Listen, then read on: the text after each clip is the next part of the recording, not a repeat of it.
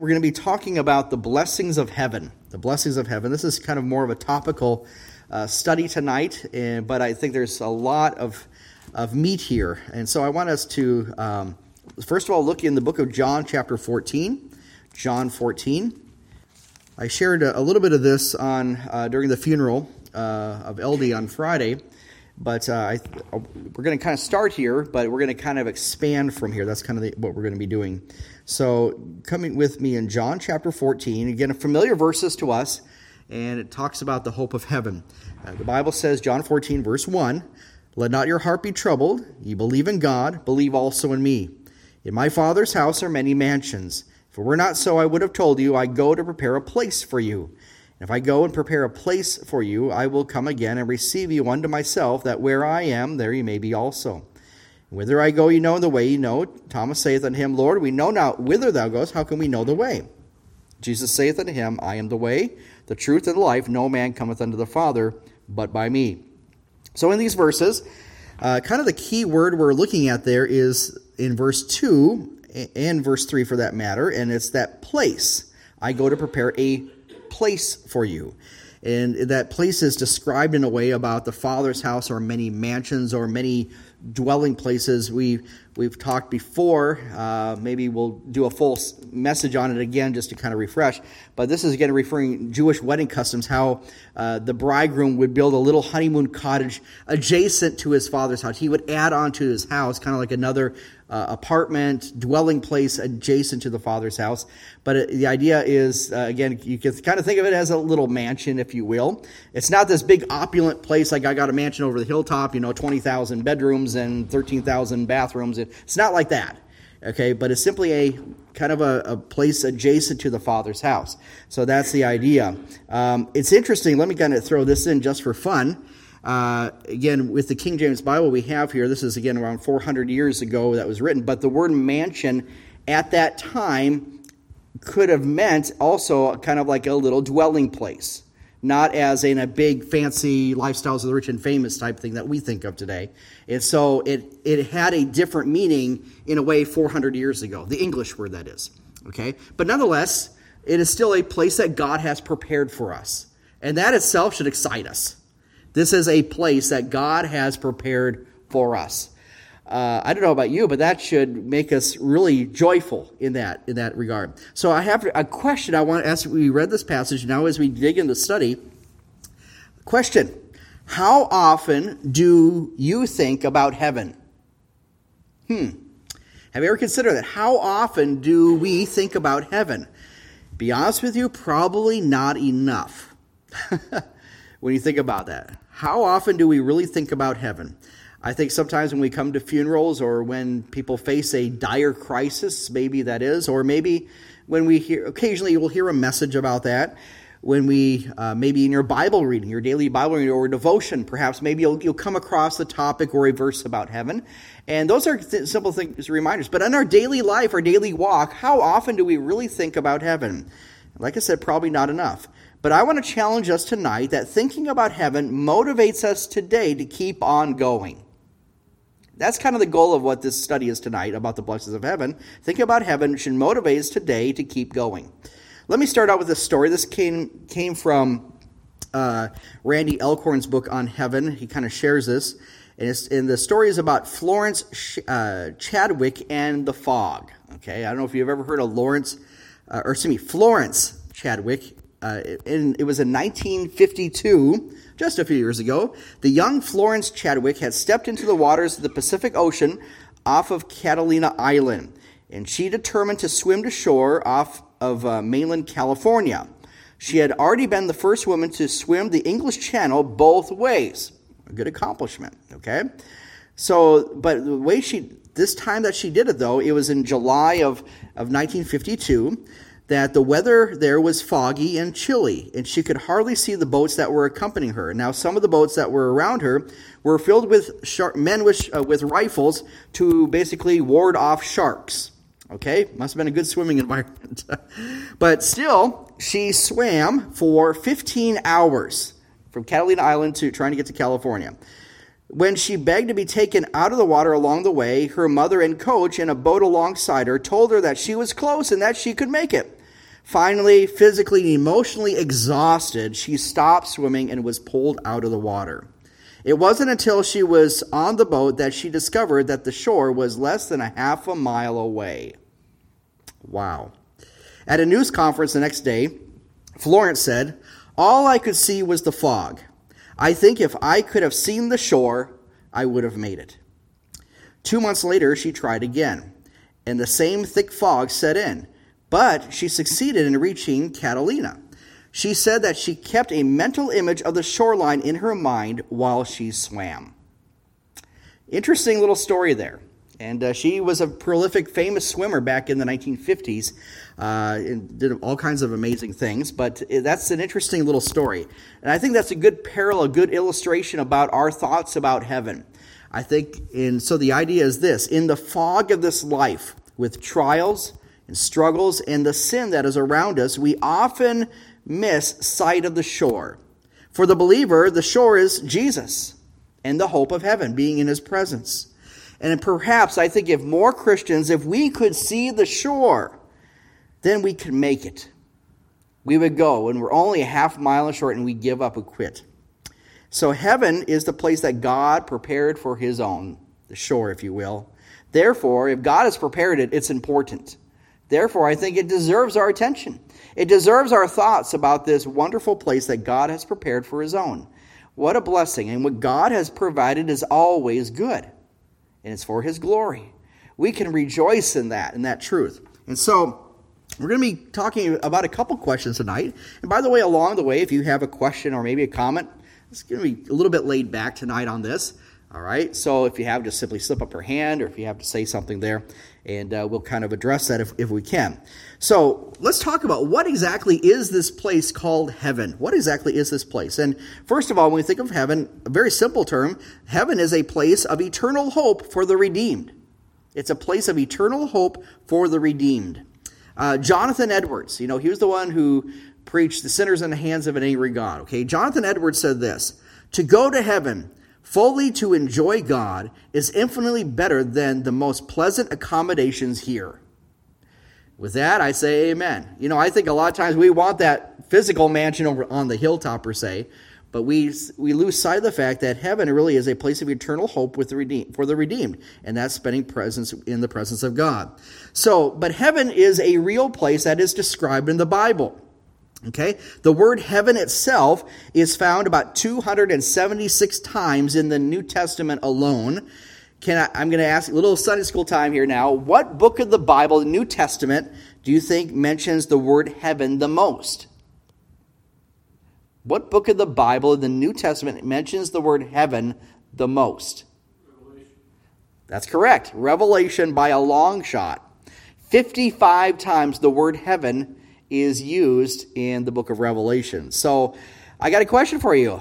Is heaven important? Yes, it is. And I'll be honest with you, it's kind of a, a wake up call for me. I think sometimes when you have different things like funerals and all that, it's, it's, it kind of uh, makes us more aware of that, anyways. But the scripture, though, refers to three heavens. Did you know that? The scripture refers to three heavens.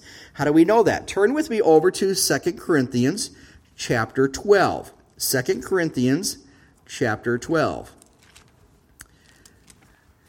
This is kind of an interesting little passage here. And we're going to read just a couple verses here. Verses 1 through 4 we'll look at in 2 Corinthians 12.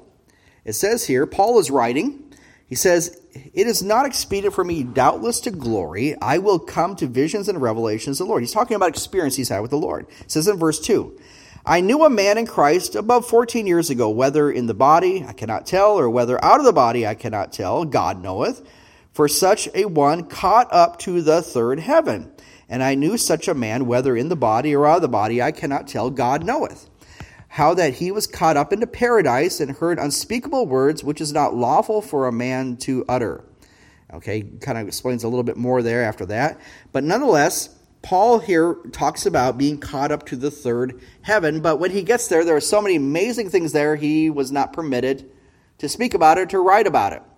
So, we talked uh, last time about the hidden will of God and the revealed will of God, uh, will of God, for example. This is part of that hidden will. We, there's some things we just don't fully know. We just believe it by faith. Bible mentions it, but we don't know. We have limited knowledge about that. So, with that in mind, if a so here's the thing: if there's a third heaven that exists, there must be two other heavens. So what are they? So this is just kind of general. This is I got this from it's called Got Questions. It's a kind of an interesting website. If you've got questions about the Bible, it's a good little place to find some things there. But anyway, so let's talk about that. The first heaven is most re- frequently referred to in the Old Testament as eh, the Hebrew word is shemaim, and it refers to the sky or the firmament. Okay, in the beginning, God created the heavens and the earth. Okay, and uh, we talked about the waters being divided from the waters, for example. That's the heavens that we talk about. So this sky here is this is what, if you will, what the clouds, the clouds that we see, the birds that fly in the air. This is in a sense that first heaven. Uh, and so again, in Hebrew, even today, Israelis call it Shemaim. Okay, it's referring to that. Uh, the second heaven is what God created as the interstellar or outer space, is the abode of the stars, planet, the suns, and the moons. Okay, this is what God is, the other celestial objects. You know, the Bible says, and He made the stars also. That's a part of that second heaven, if you will. So the third heaven would be, most likely, if we understand the idea, is above that. It's a location not yet revealed or not quite revealed, but it's the dwelling place of God. Okay? It's amazing when you think about the satellites and uh, telescopes that have been put into space uh, even this past year, I forget the name of it now off the top of my head, but I mean, there's, I mean, just amazing. I mean, we thought the Hubble telescope was amazing. Now, I mean, that's like nothing now compared to what they can see. And they still really can't see much beyond that. Okay, so where's the third heaven? It's beyond that. So, but th- this third heaven is the dwelling place of God. It is here where Jesus promised to prepare a place for true Christians in heaven, as we looked in John chapter 4. And who can go there? Who are the people who are are given access into heaven? And those are those who have trusted Jesus Christ as their savior. The Bible says that they will never perish but have everlasting life. John 3:16. But here's the thing, when we talk about heaven and going to heaven, uh, some initial thoughts about going to that place. I like what John Newton said. You know who John Newton is? He's the one who wrote Amazing Grace. Amazing story. By the way, I believe this year is the 250th anniversary of, I believe, the first singing of Amazing Grace uh, as we sing it today. So, but, anyways, this is what John Newton said in describing his thoughts about heaven. John Newton said, If I ever reach heaven, I expect to find three wonders there. First, to meet someone that I thought I. Uh, that I didn't think I would see. Second is to miss someone I expected to see.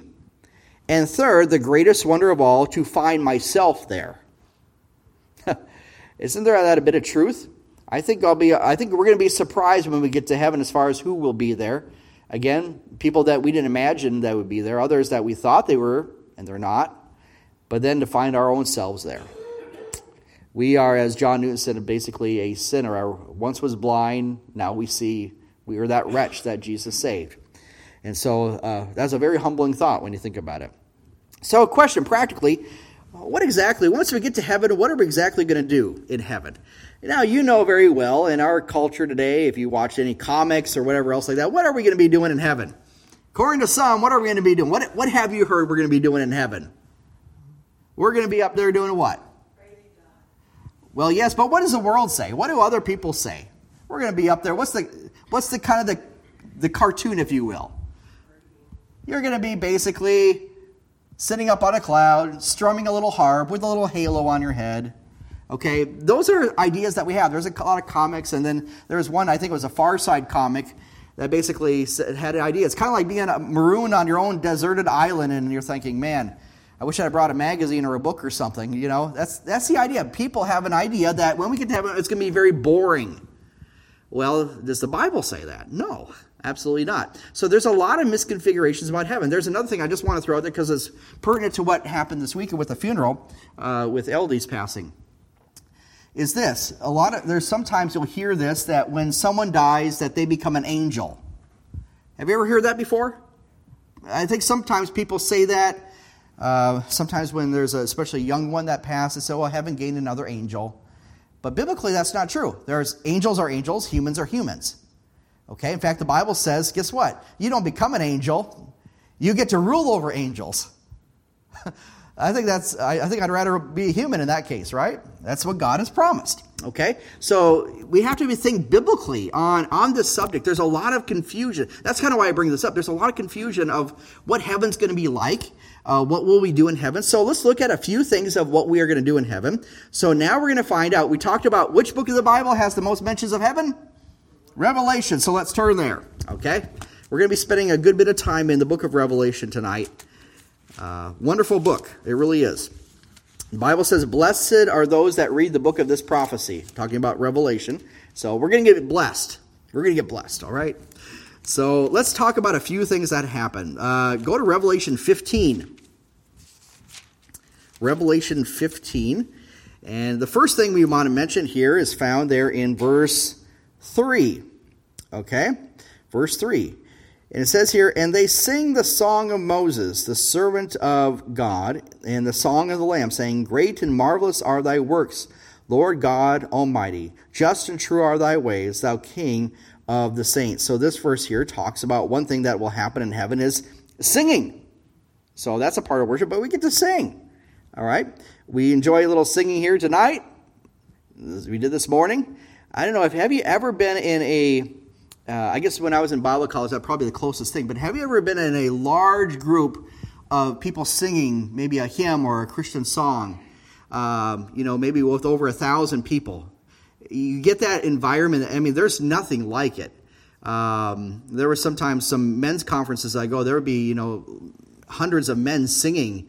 Um, it's just a wonderful experience, but that's nothing compared to what's going to happen in heaven. So singing is a part of that. Okay. Another thing is, and Wendy kind of mentioned this earlier, is worship. Go with me to Revelation 5.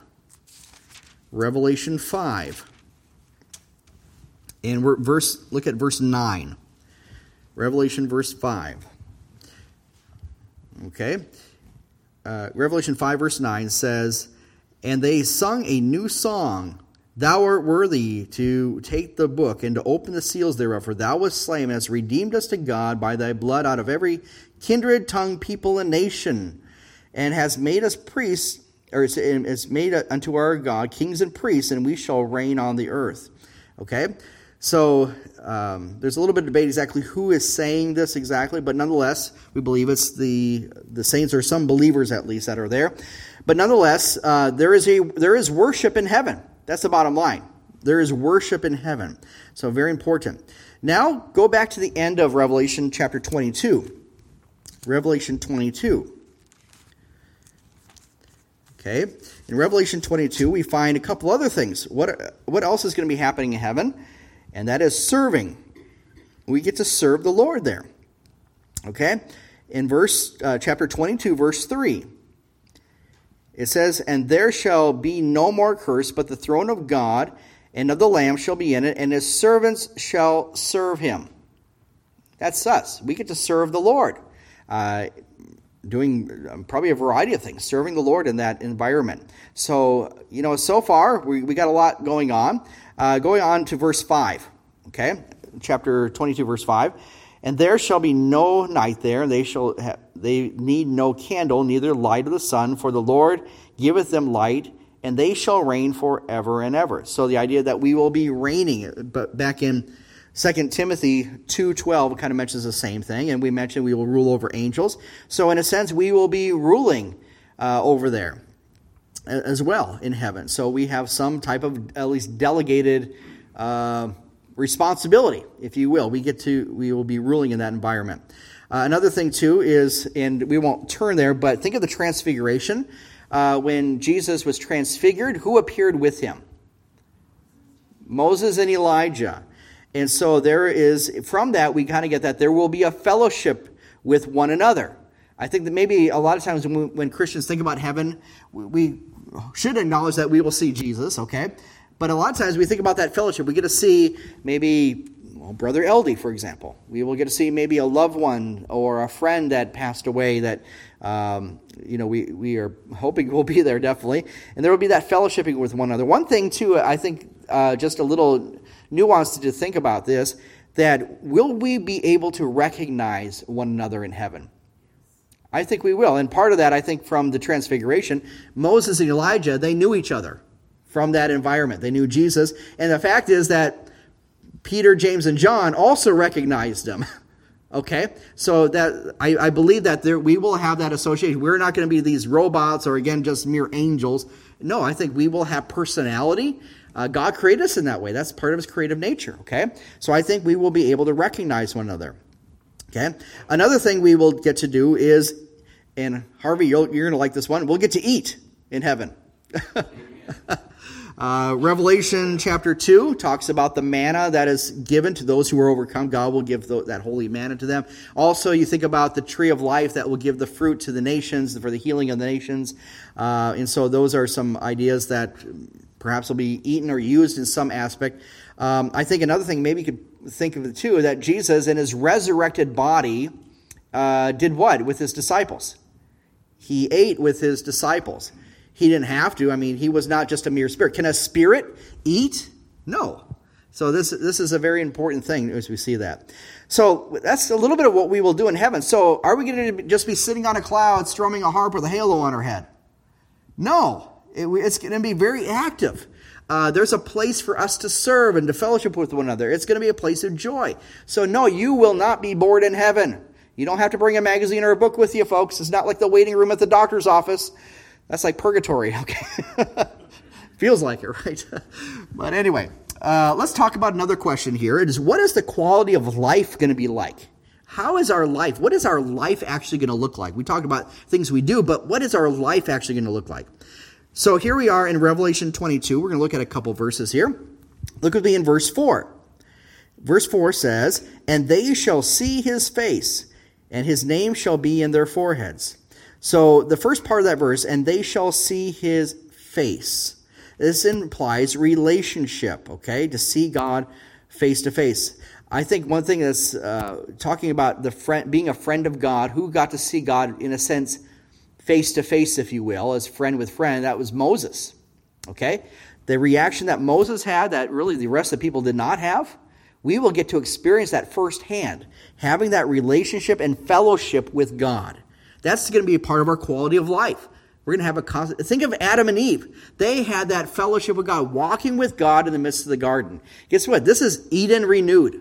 This is what we're seeing here. Okay?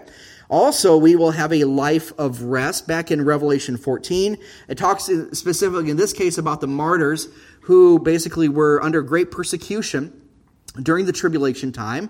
And the Bible, Jesus promised them that they will have rest uh, from all their struggles. And it's not, I don't think it's just applied simply to the tribulation uh, martyrs there, but I think even for us as believers, we will find true rest in heaven.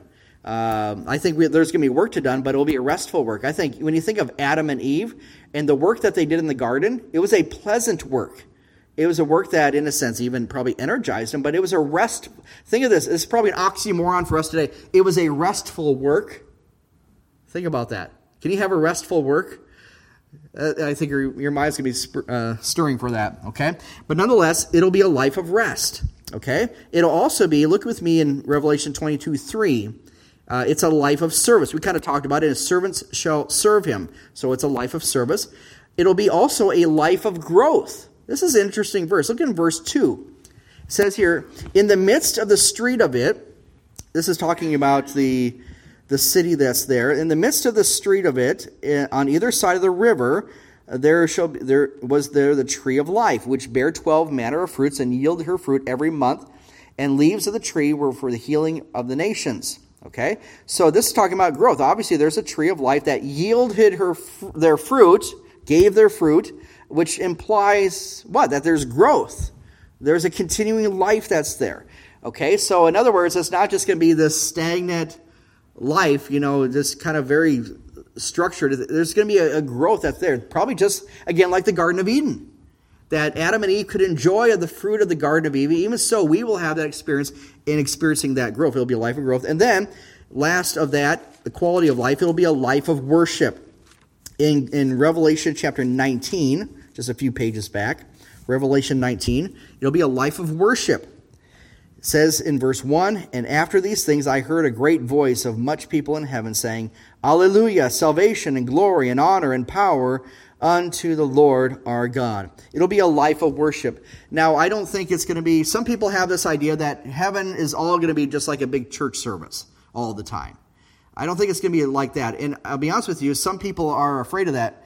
Maybe because they've just had a bad church experience. I can't say one way or the other. And they think, oh man, this is going to be boring. We have to listen to pastor for, you know, a million years. it's got to be like that, okay? There's going to be a lot involved, but part of our life is going to be filled with worship, singing praises to our God, being with Him, fellowshipping, working, experiencing the growth. I mean, it'll be a very full life. Think of again Adam and Eve in the garden. Was Adam and Eve in a church service the whole time? No, but there were sweet times of fellowship they had with the Lord. Also work. Think of that in that term. Okay? But I want to give you a bonus. We talked about, again, what is exactly this place called heaven. We talked about what we'll do in heaven, the quality of life in heaven. But I want to finish out tonight with the no mores of heaven. This is bonus. The no mores of heaven. There will be no more this, that, and the other. Uh, there's probably more. I listed out nine different things.